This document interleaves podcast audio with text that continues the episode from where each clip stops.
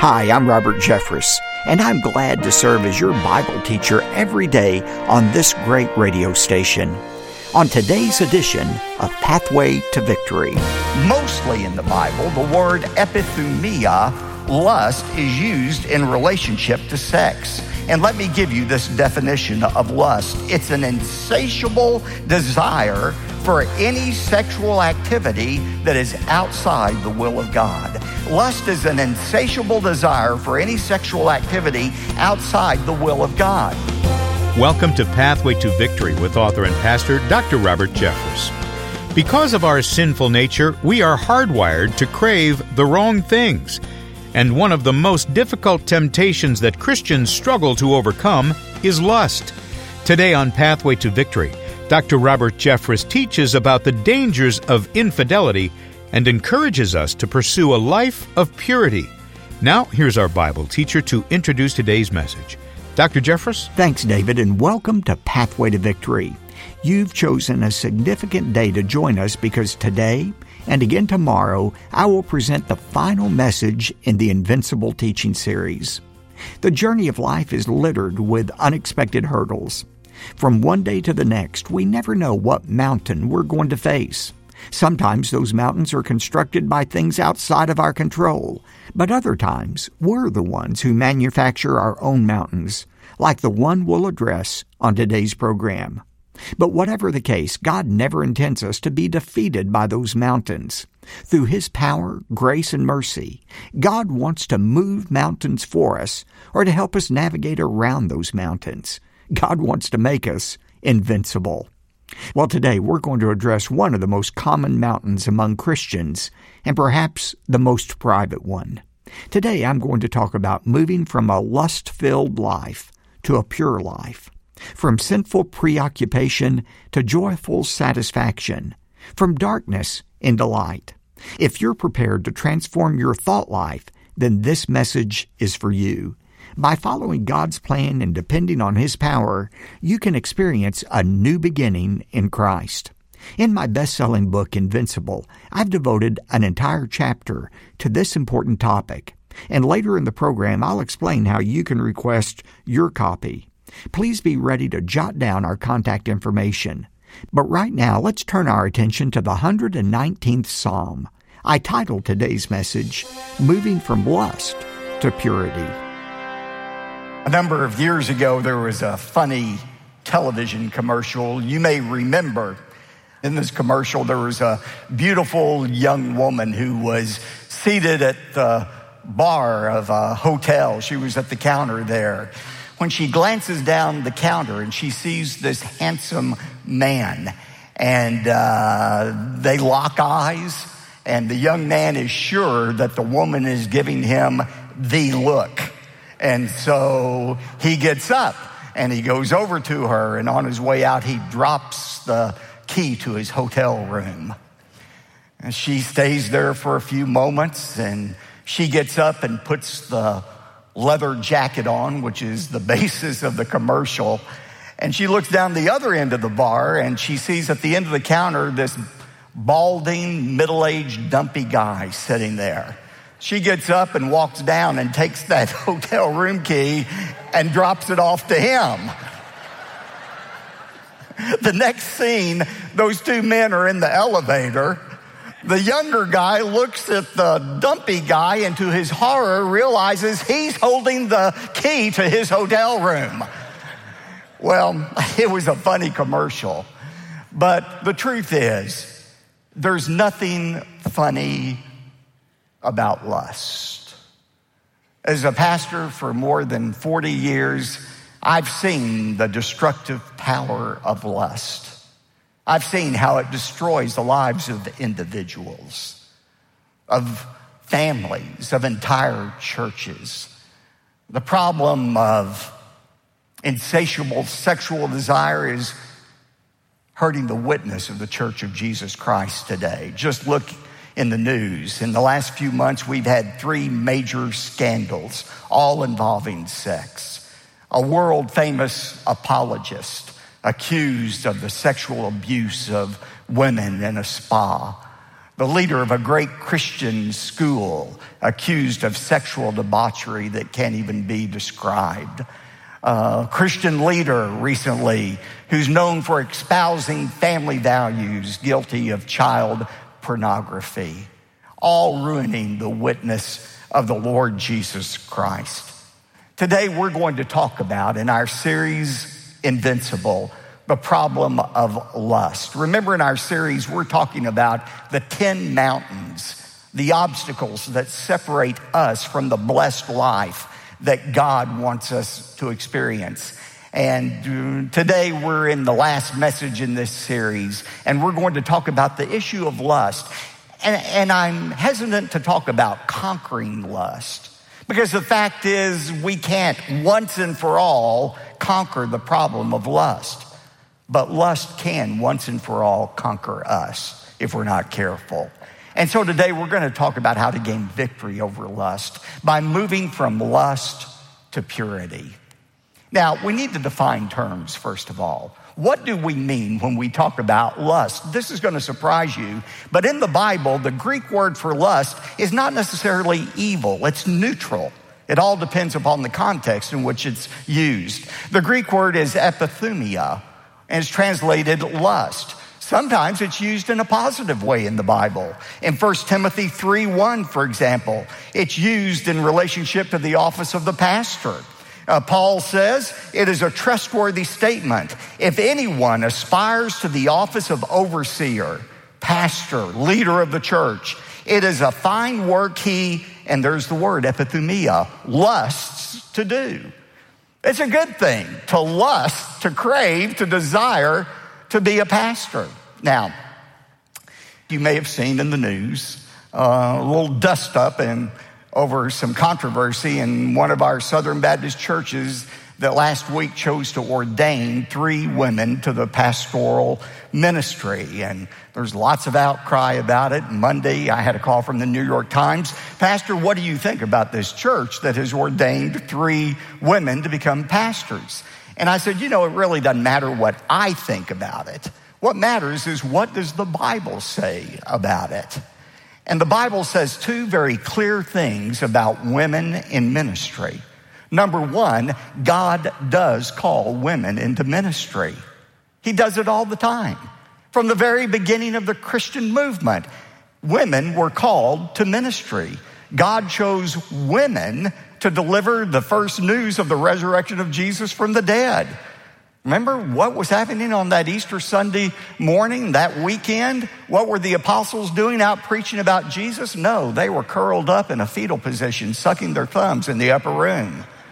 They were absolutely distraught over the crucifixion. It was the women who went to the tomb, and when they saw that he was no longer there, they ran and told the apostles about it. And what did they do? They didn't believe the women. That's just women talking. We can't believe them.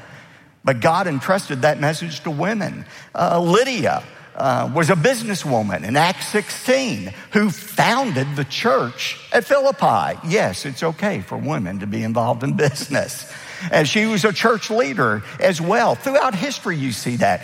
Throughout the history of our church, you see women involved in ministry. Some of you high school seniors here today, some of you girls have already been called to ministry.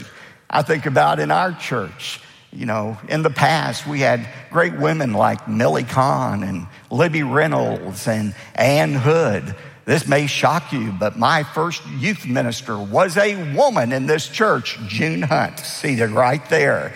God called June Hunt to ministry. He continues to do that today.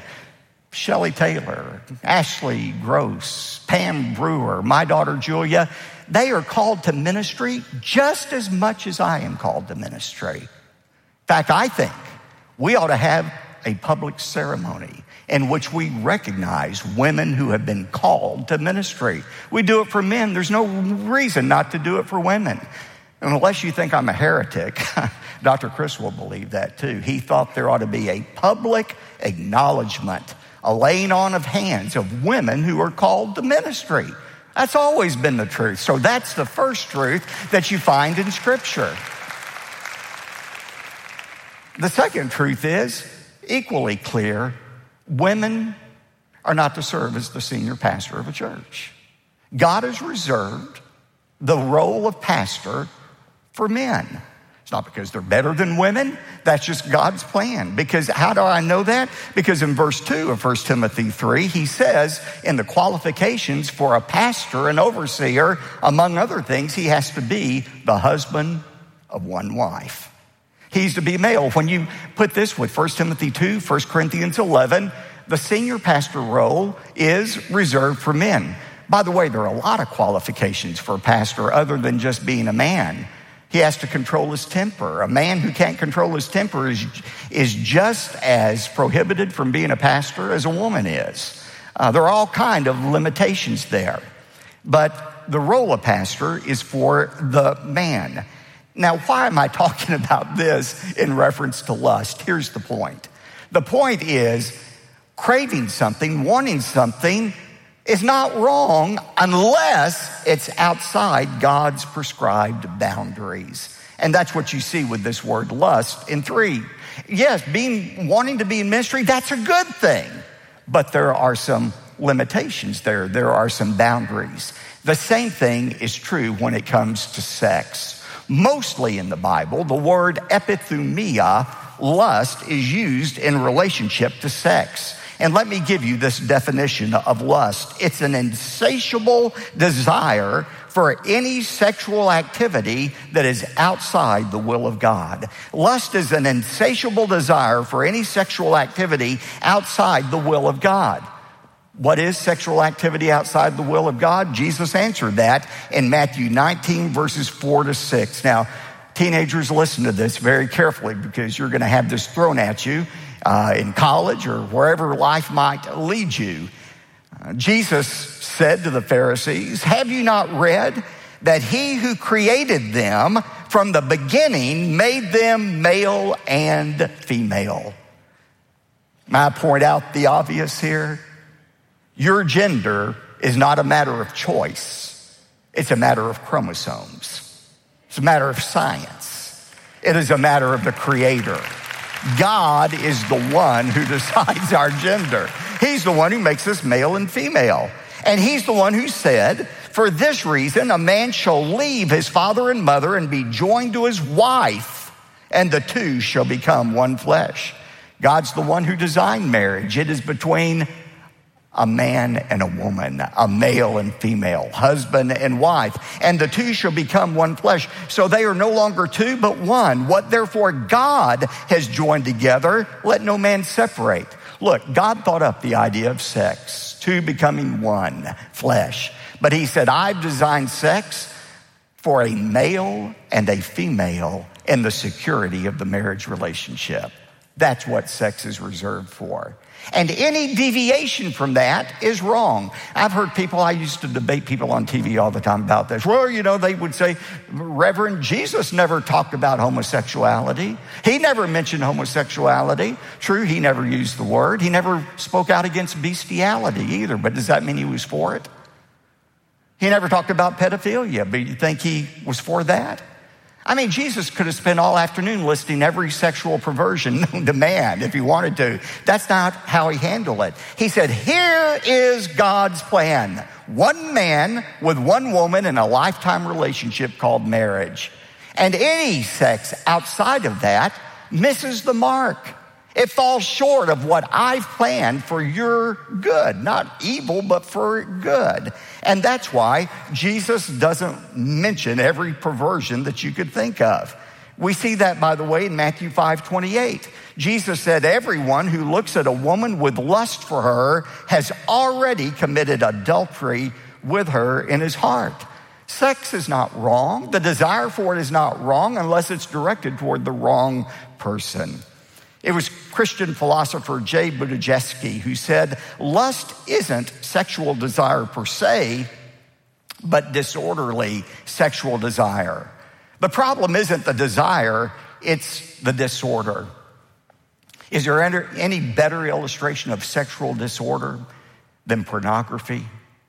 People who have studied pornography say that it is an addictive behavior. One writer says, "A scientific consensus is emerging that today's porn is truly a public health menace.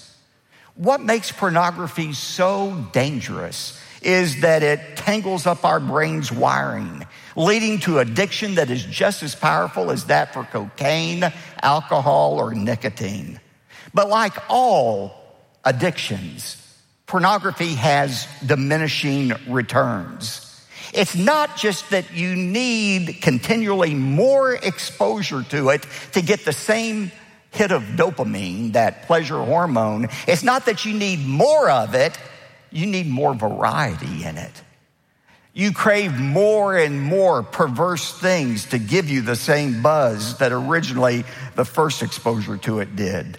Somebody wrote, like water following downhill, we are drawn to porn that is increasingly taboo, specifically more violent and degrading. We've seen the news of this Christian leader who was addicted to a type of child pornography that is so evil, so heinous, I can't even mention it here in public. That is where pornography leads. And by the way, I've heard throughout the years, people have said to me, well, Pastor, there's no harm in looking. Looking, there's no sin in that. I'm just going to keep that to myself. It's just my little pleasure, what I do. That doesn't mean I'm going to act out on what I see. Oh, no, only an idiot would say something like that. When somebody says, what you see doesn't affect how you act, I said, if that's true, why do you think advertisers spend billions and billions of dollars on advertisements on television and on the internet? Why do they do that? Just to throw away their money? No, they know what you see, what you put into your mind is eventually going to be something you act out on as well. And that is the destructive power of pornography. What role does lust, this craving for sex outside God's boundaries, how does it lead to sin? I want you to notice what James says about that. Turn over to James chapter one, verses thirteen to sixteen. James wrote in verse thirteen, let no one say when he is tempted, I am being tempted by God. For God cannot be tempted by evil, and he doesn't tempt anyone. Actually, some in the early church in Jerusalem, on the verge of succumbing to sin, we're saying, well, I guess God planned it. He's sovereign. I believe in the sovereignty of God. Maybe God is allowing me to fall into this sin. James says, stop it. God has no role in your temptation whatsoever. And then in verse fourteen, he tells us how temptation occurs. He said, but each one of us is tempted when we are carried away and enticed by his own lust. And then when lust has conceived, notice the sexual imagery there. When lust is conceived, it gives birth to not life, but to sin. And when sin is accomplished, it brings forth death. Just as a sperm and an egg come together to produce life, there are two ingredients that come together to produce sin. And sin always results in death, not just physical death, but the death of everything important to us, relationships, dreams for the future. And then he adds, do not be deceived, my beloved brethren. Now let's go back to verse fourteen for a moment. And let me give you this formula for sin in practical terms that James is talking about. What he's saying is corrupt desires plus the right bait plus the wrong choice equals sin. He says in verse fourteen, each one is tempted when he is carried away. He's talking about our corrupt desires, our lust. That word translated carried away is the Greek word elko. It's the same word used in John twelve thirty-two, in which Jesus said, if I be lifted up, I will draw all men to myself. That's a drawing that's positive. But elko, it refers to to be drawn by an inward power. In this case, it's by a wrong inward power. You see, to use computer terminology, each one of us has an internal operating system, just like a computer does. We have an internal operating system that controls everything we do, but we've been infected with a virus in our internal operating system. It's called sin. This sin virus has messed up our natural impulses so that now, whenever God says yes to something, our first impulse is to say no. And when God says no to something, our first impulse is to say yes. And so we've got these inward lusts, these cravings for things that are outside the will of God. So temptation begins with these corrupt desires, but that's not all. Each person is tempted when he's carried away and enticed. That's what bait refers to. In fact, the Greek word enticed is a fisherman's term. It means to hook. It refers to the hooking of a, of, of a fish. Um, you know how that works, how you dangle the right bait in front of a fish in order to get it to bite. I'll have to confess to you, I absolutely hate fishing. I remember uh, when I went to my first or my second church in Wichita Falls, there was an old deacon there who wanted to build a relationship with me and later became a great friend, but he thought the way to do it was through fishing. So he invited me to come out with him fishing one Saturday morning at some ungodly hour, wanted me to get up and get in this boat with him. Can you just imagine me out there in a boat with this guy? And uh, we were fishing, and so I had my line in the water, and it stayed there, stayed there, not a nibble, not anything. While on the other end of the boat, my deacon friend was just pulling out fish one after another. And I said, Bob, what's the secret? Why are you so successful? I'm such a failure at this. He said, preacher, two things. First of all, if you're going to catch fish, you've got to smell like a fish. Now, you got up this morning, I can tell. You showered, you shaved, you put on that cologne. No fish is going to get in a mile of you. But he said, this morning, I didn't take a shower. He really didn't need to tell me that. I'd already figured that one out earlier. I didn't put on any cologne, anything. You've got to smell like a fish. The second thing is you've got to use the right bait. See, not all fish are attracted by the same bait. You've got to know what bait to use for what fish. And when you drop that right bait down into the water, that fish who is overwhelmed by his hunger, he's blinded by his hunger. He sees that piece of attractive bait and he bites at it, not realizing there is a hook in the middle of it that will destroy its life. Now, folks, Satan is the master fisherman. He knows what appeals to you. And at just the right time, he's dropped that piece of bait in front of you. We're just midway through today's important message on moving from lust to purity. And I'm inclined to believe that someone is listening to me at this very moment who is frustrated by this barrier. It's a mountain that won't seem to move. Well, let me strongly suggest that you take your first steps toward victory today. It begins with relinquishing your control to the only one who can move mountains for you, God Himself. And then, I want you to get in touch with Pathway to Victory to request the book I've written on this topic, along with nine other barriers as well. My book is called Invincible. It's important to clarify that today and tomorrow are the final days to request my book, so please don't delay another moment. A hardbound copy of Invincible is yours today when you give a generous gift to support the ministry of Pathway to Victory. You choose the amount of your gift, understanding that this is a full-size and full-length hardbound book. And I promise to put this book in the mail to your home just as quickly as we possibly can. In fact, when you respond right now, I'll also include ten encouragement cards from the Invincible book. These are creatively designed to be displayed at home or at your workstation so that you have a constant visual reminder that God is willing and able to move your mountains. Thanks in advance of receiving your generous gift because you are allowing us to push back the forces of evil in our times. We couldn't supply these daily programs without devoted friends like you. David? Thanks, Doctor Jeffress. Today, when you invest in the ministry of Pathway to Victory by giving a generous gift, we'll say thanks by sending you the best-selling book by Doctor Jeffress called Invincible, Conquering the Mountains That Separate You from the Blessed Life. You'll get that along with the ten Invincible encouragement cards. Plus, you'll also receive the D V D and C D for a brand new message that Doctor Jeffress recently delivered to an audience of national Christian broadcasters.